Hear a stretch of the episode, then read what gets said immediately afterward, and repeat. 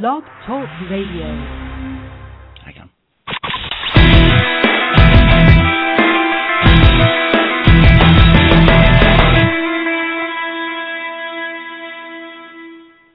Good morning and welcome to NJSBA's Blog Talk Radio program, Conversations on New Jersey Education, a show dedicated to creating a conversation among those of us in the education community and beyond on the important education issues of the day. Uh, today we have Senator Codey with us, and I'll introduce him in a second. A conversation that brings the state leaders to you, and I hope that you all feel free to join in on the conversation. I will let you know our chat room right now we are experiencing difficulties. Hello. Yes, hello. Mr. Hello, Pinney? Senator Codey? Governor Codey, yes. Yes, Governor Cody. Sorry. Uh, let me just give you a little introduction. My name's Ray Pinney. I'm the host. We're live right now. Right, okay. Okay. Um, my name is Ray Pinney. I'll be your host for Conversation New Jersey Education. Our guest today will be uh, Governor uh, Richard Codey. Um, I would like to thank him for joining us. You know. New Jersey politics is very unique. Uh, I think we would all agree on that. And I think uh, I don't no one- know if necessarily good, though, Ray. but I think your experience, you since 1974, you've been in the legislative process uh, at various experiences, both as an assemblyman, as a senator, as senate president. You're still a senator, uh, and as governor. So I'm not sure if anyone else has your depth or of experience in the. I In, just uh, can't figure out whether that's good or bad, right? uh, I think. Well, you keep getting elected, so I guess some people think it's good, right? That's true.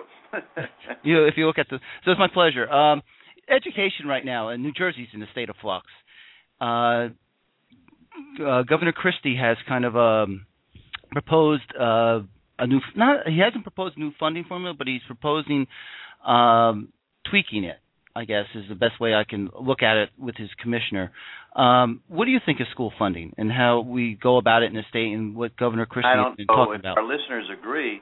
I thought when I was president of the Senate in '09, I think it was, uh, uh, with Corzine as governor, we came up with a new sc- uh, school funding formula.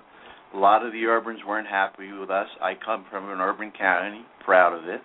Um, but uh, suburban uh, school districts got more money.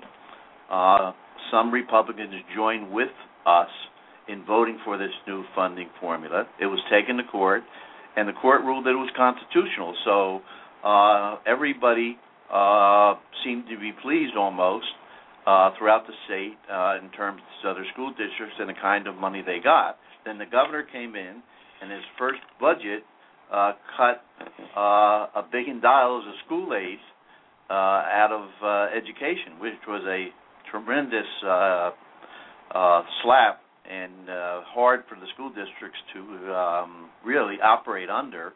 And now he's proposing uh, an increase, he calls it, in school aid. But even that increase that he's proposed for fiscal year, what they call 13, is still a hundred million dollars less than when he entered office. so we're back to where we started is basically Well, we're, what we're you're 100 saying. million dollars short uh, of that, and, and and it hurts. There's no question about it.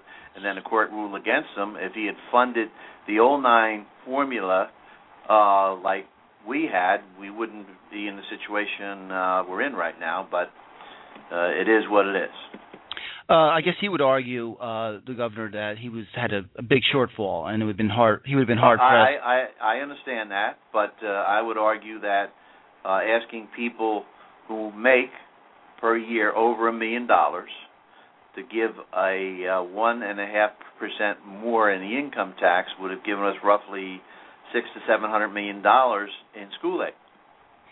Okay, so you- you're supporting the millionaires tax that would have helped close the gap and kept uh, most of the schools uh, funding adequate during that Relatively difficult time. but close. And I Um, it was unfair.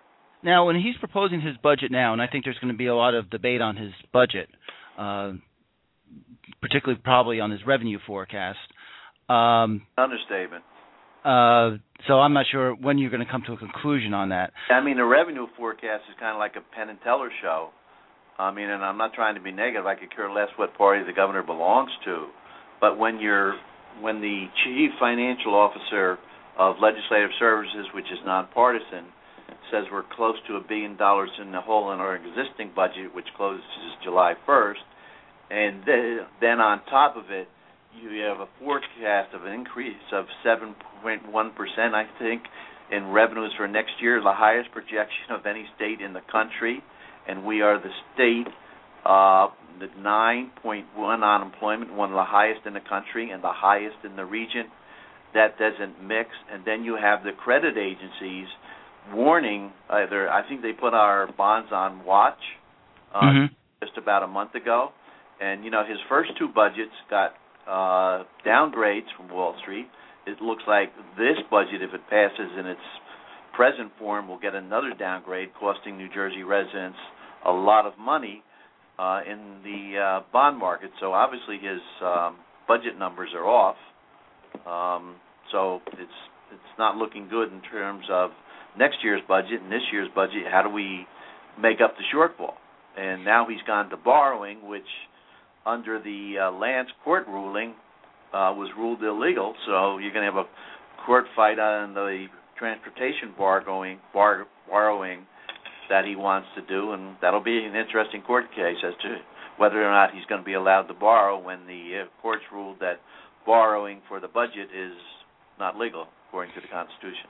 Which I think most of his party uh, uh, agree you shouldn't be doing that. Well, well, but I think I think unfortunately we've seen where the Republican legislators, many of them very great and outstanding legislators, you know, they're they're afraid to speak out because the governor wants party discipline at all costs, and that's unfortunate. By the way, I was just up in a school district, by the way, um, in a uh, suburban district, and the uh, school board members were complaining to me about the governor's cap on the salaries of superintendents mm-hmm. uh, governor, uh, our existing uh, superintendents are looking to get out, and we're ha- having a lot of trouble finding good candidates because of the cap. Yes, they're worried about the leadership uh, right. vacuum. That's a problem, and you know, do particularly in North Jersey, I think. Yeah, I mean, where you know, obviously the cost of living in North Jersey is very high, and you have people who've been in education for 25 years, have their masters, their doctorate, and maybe they're in their early 50s sending kids to college and are told the most you can make is 175 because that's what the governor makes. Well, we all know the governor's salary is prematurely low uh, for political reasons. Why it should be tied to the governor's salary, I think, is ridiculous. I mean, I don't think 210 or 220 is some some outrageous salary for a school superintendent. That's certainly not living high on the hog in today's economy in North Jersey, South Jersey, or Central Jersey. You know, and uh, it's a problem for education in New Jersey going forward. Believe me. One of the other things, in, in your district, legislative district, both the old and the new, one of the issues that has arisen is charter schools, and uh, there's a big push for them. Uh, where do you see the, the charter schools? When the legislation was passed 15, 16 years ago, I don't think we envisioned a lot of the things that we have now. Oh, I can assure you because um, when that was voted through, and I'm not a uh, big admirer of charter schools necessarily. Uh, my problem with charter schools is that they tend to cream the crop. Uh, so, in especially in urban areas, um, let's say you have John Jones, and unfortunately his home situation is not what we would like it to be, and he may be living with grandma, who's doing her best to help uh, that kid uh, get educated but that kid is never going to probably find his way to um, a charter school uh, because there's other uh, relatives living in that household going to school with him, and yet you've taken the best students in his classroom and taken them out and put them in the charter school. So you have effectively dumbed down his classroom. Mm-hmm. That's wrong. That's wrong. The charter schools uh, in urban areas should reflect the demographics of the urban area that they are located in in every possible way, and that includes the academic demographics.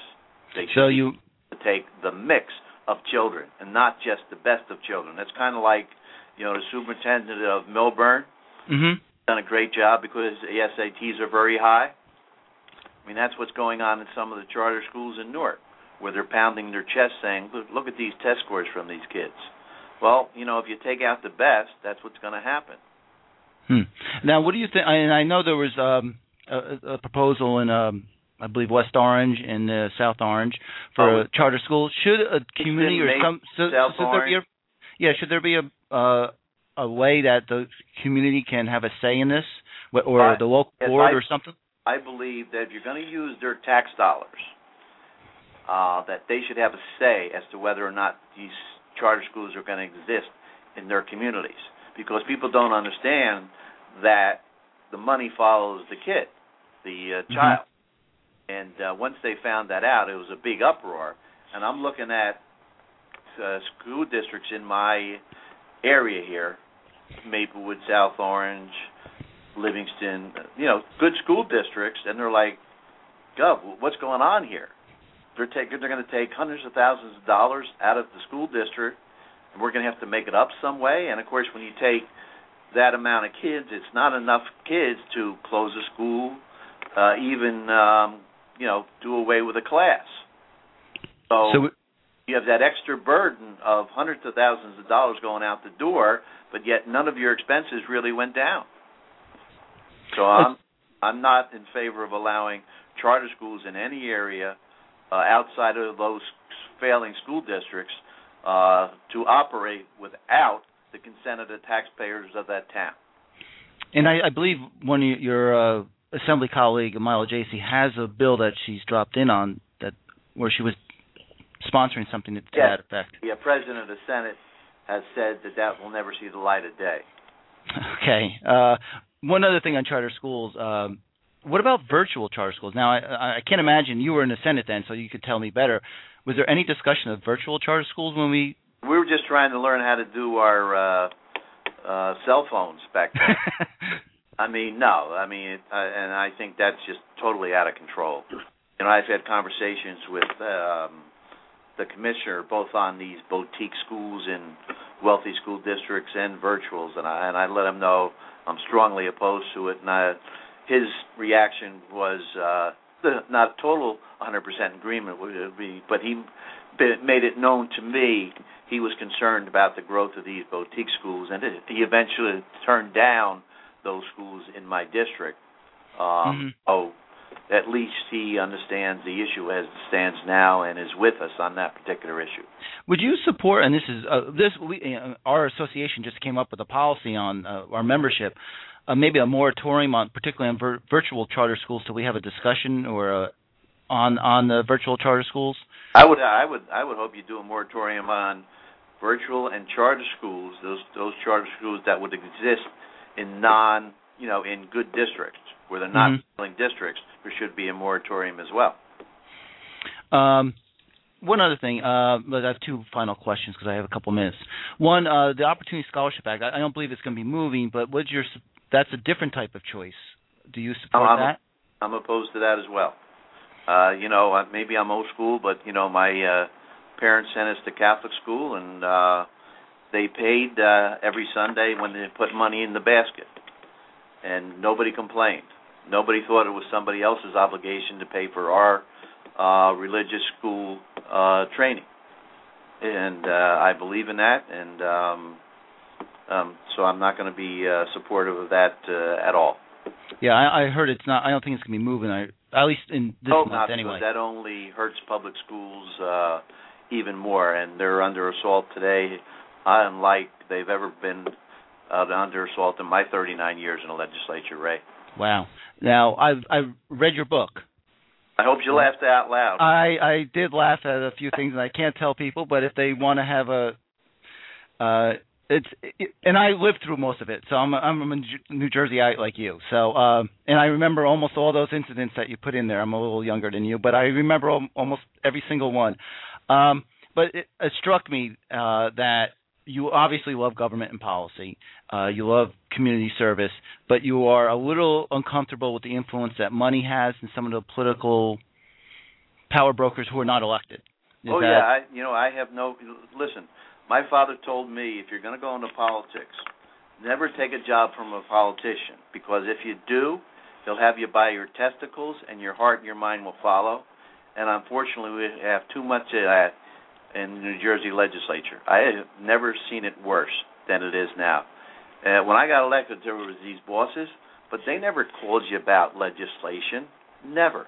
The only thing they cared about, first of all, was controlling their county for patronage. All right, Mhm. not the legislature, and uh, judges getting made that they wanted to get made. Other than that, they didn't bother you at all as a legislator. So there was never an issue for me.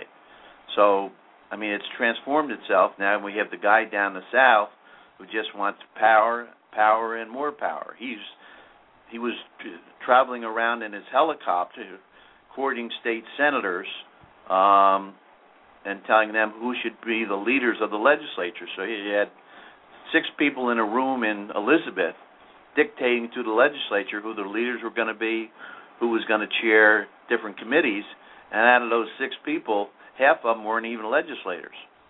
I mean, that's sad. It's very, very sad. How do we? Uh, how do you propose that it can be changed? I, I be honest with you, I'm not optimistic. I'm really not because under this governor, uh, unlike any other governor, he has given these power brokers, Mr. Norcross and Mr. DiVincenzo, more power than any governor that I have ever seen in 39 years. Simple. Wow. He calls it a partnership. Believe me, there is no partnership with these bosses. It's, uh, it's their way or the highway.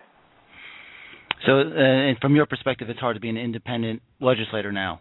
Yeah, I mean, listen, I've run against my own party up here in Essex County two times and won, um, but I'm kind of like a bald eagle, uh, to be honest with you. But you know, the day I leave, I'm going to be as independent as the day I came in, and I'm very, very proud of that. No one's going to tell me how to vote.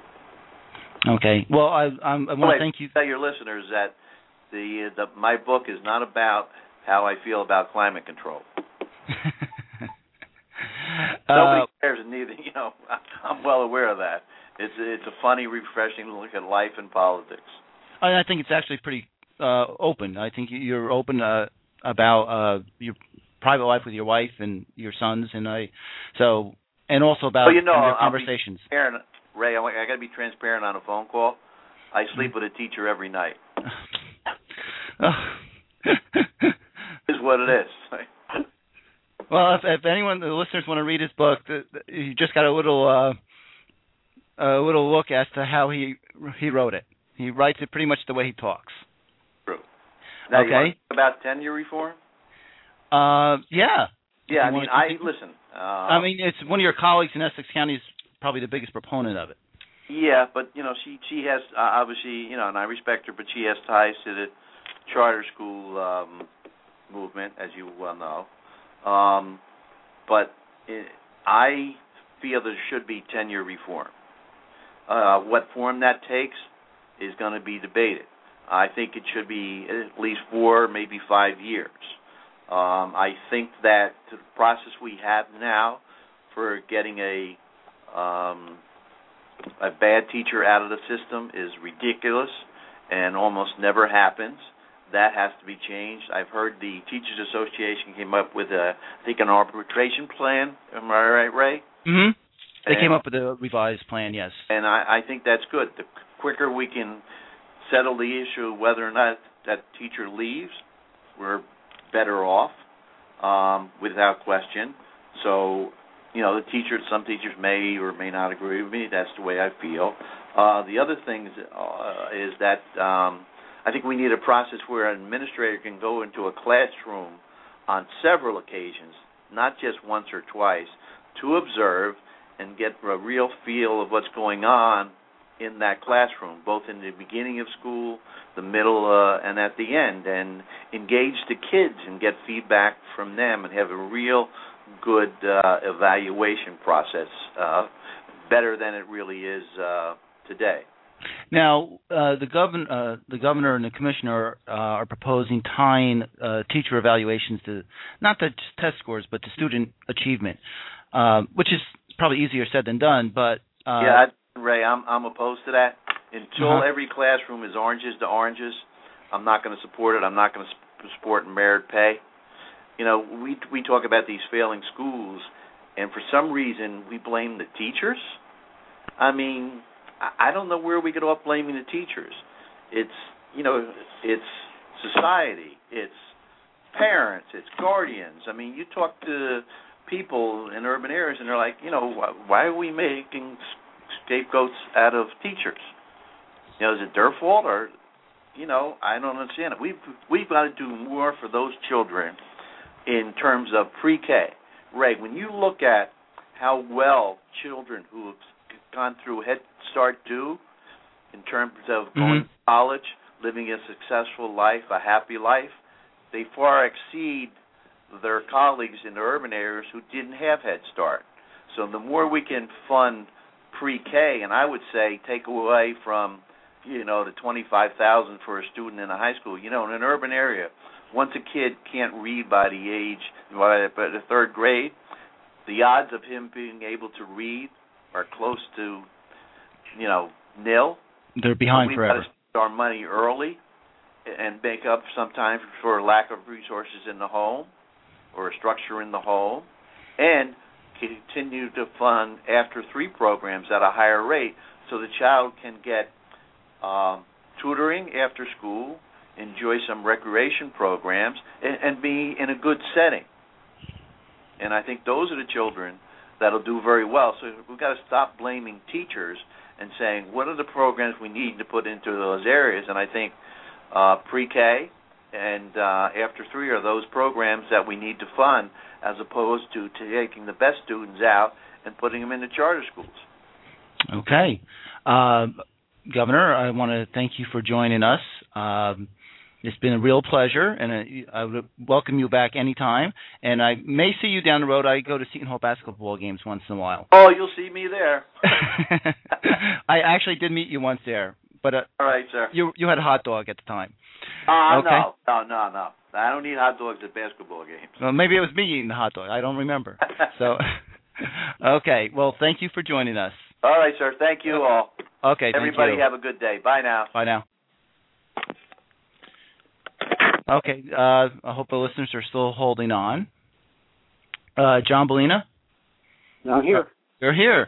Okay, uh, for those people listening, uh, New Jersey School Board Association has a new president, uh, John Bulina. John, you know, I probably should let them know what district are you from and how long you been on the board? Uh, Tabernacle in South Jersey in the Pinelands, and this is my 24th year on the board. Wow. Um, well, our time got a little shorter because the, the governor stayed on a little longer than I thought. Oh, um, very good though. I'm glad he was on. He espoused a lot of good thoughts. Yes. Um, you know, let's touch on charter schools because he, he talked about it. He has strong opinions. And New Jersey School Board Association just um, just uh, changed some of our policies in that area. Uh, we set up a committee uh, that um, to an ad hoc committee, which I believe it did have members of the ch- charter school members on, as well as members from regular school districts too, right? Yes, it did. I believe there are two charter school members who were part of the committee. And why did we form this committee? Well, as, as the governor indicated, that the the laws for the New Jersey, just New Jersey, uh, are, are really pretty dated. They uh, they date back to uh, 1995. Um, we felt that there was time to to have it looked at. Uh, President Wiss appointed a former President Wiss, immediate President Wiss, uh, appointed a committee to take a look at it to see how should these things be re- resolved, how should be evaluated. Things that uh, Governor Codey alluded to the fact that when the, the laws are written, uh, they were still trying to figure out how to use their uh, cell phones. Jokingly, he said that. But in all honesty, items like char- uh, virtual charter schools, cyber charter schools weren't even on the drawing board. It wasn't on the radar screen. Uh, we need to take a look at some of those things. So the, the committee was established, and uh, they looked at, at all facets of uh, charter schools uh, and came up with a list of recommendations. Uh, let's go through some of those recommendations. Um, what about uh, uh, virtual charter schools? What, what, was the feeling on virtual charter schools? Because that's a totally new thing. Yeah, the, the feeling on virtual charter schools basically is the fact that uh, New Jersey has no regulations dealing with that. Uh, and, and, as such, it, it's important for New Jersey to come up with regulations. The, the vast majority of states where it is allowed uh, which charter virtual charter schools are allowed, have specific recommendations referring to charter schools, how they're implemented, how they're funded. Uh, New Jersey doesn't have that in place. Uh, so if New Jersey is considering doing something like this, they really need to, to come up with some regulations to define how, what charter schools are, how they're going to be funded, uh, most importantly, uh, and and how they're going to proceed. So we we don't uh, the committee, and uh, I should recommend at the delegate assembly, it was accepted that uh, until there's new statutes and regulations guiding the state, we should really have a moratorium and not open any virtual charter schools. That's the New Jersey School Board's uh, policy at this point. It was approved by the delegate assembly uh, with no uh, no objections to whatsoever. Uh, so that that is the direction of the association proceeding. And what about um, how do they look at the, the, role of the community and the school board in the process for opening charter schools? Well, New Jersey School Boards Association believes that local boards of education who are elected by local voters should have a say on whether the uh, charter schools, virtual charter schools, are happening as opposed to being approved by the state of New Jersey Department of Education. Uh, they feel that uh, local funding uh, is the is a, source. Uh, that the district should have uh, is local funding is a source for all schools within the district, and they feel that the local voters should have a say in whether there should be a charter school, virtual or otherwise, um, open within their district. Okay, and one of the things that we always hear uh, is uh, that uh, charter schools are laboratories of learning, and they should be collaboration uh, between them and the regular school districts. But there usually isn't, and part of that is the funding mechanism because they're competing for the same resources, for lack of a better term. What did the committee think and NJSBA think on the how we fund charter schools? Well, but New Jersey School Boards has a, a policy uh, that's been developed by the delegate assembly uh, and the policy calls for full state funding of charter schools unless the local school board has authority to approve or disapprove the charter school's application. Uh, and, and, I think that's a key piece there because additions to our policy on charter schools address other changes to the funding process. Uh, they call for adjustments to the charter school funding formula as well as the charter school application process, and that these changes would ensure that the financial impact of a new charter school is clear uh, to the State Department of Education and the local school district and to the taxpayers of New Jersey. Uh, overall, what's the association's belief on charter schools? We're, I know we're, we're not uh, against charter schools or anything of that sort. Uh, New Jersey School Boards Association believes that, uh, according to law, charter schools have a right to exist. We agree with that.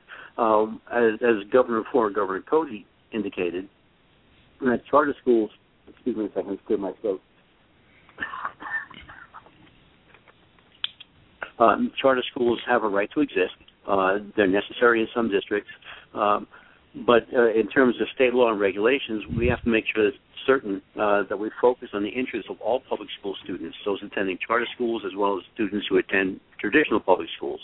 Uh, this brings up a lot of issues uh, surrounding the charter school funding process, community authorization, as well as uh, the authorization of charter schools. And I understand that we're going to. This is not a one shot. We're going to continue to look at these issues um, over the next few years. Oh, uh, most definitely. It's uh, education is an ongoing process. It's not something you can look at at one time and say, okay, the question's answered and we're done and let's move on.